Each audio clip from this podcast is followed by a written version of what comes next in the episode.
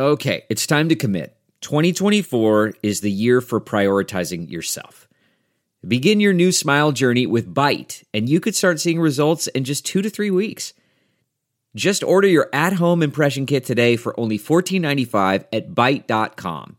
Byte clear liners are doctor directed and delivered to your door. Treatment costs thousands less than braces, plus, they offer financing options, accept eligible insurance, and you could pay with your HSA, FSA. Get 80% off your impression kit when you use code WONDERY at Byte.com. That's B-Y-T-E dot com. Start your confidence journey today with Byte. Hey, if you're hearing this, this is the promo for a new series called Strangers in China. It's the latest show on the Sinica Network, powered by SupChina. Strangers in China is a show where we talk to interesting people.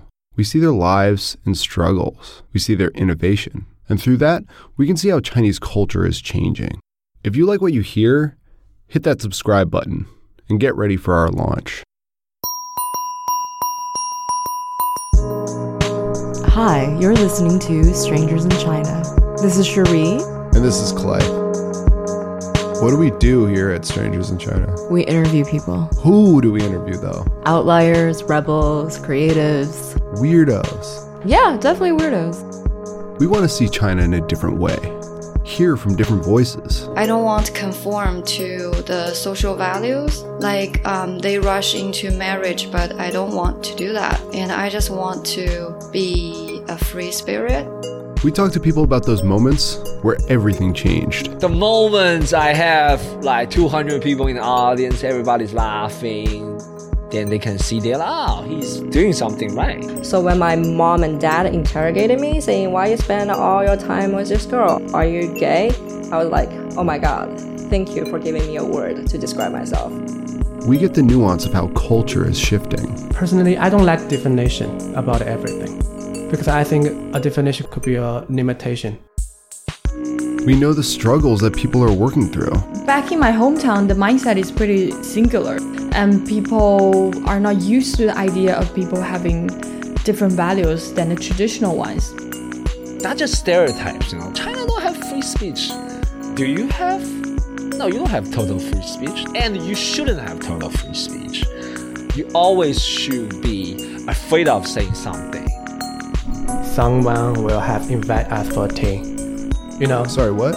invite us for tea in China, that means you get censored. Like you have a conversation with people from government. We we say like in Chinese, like you invite for tea.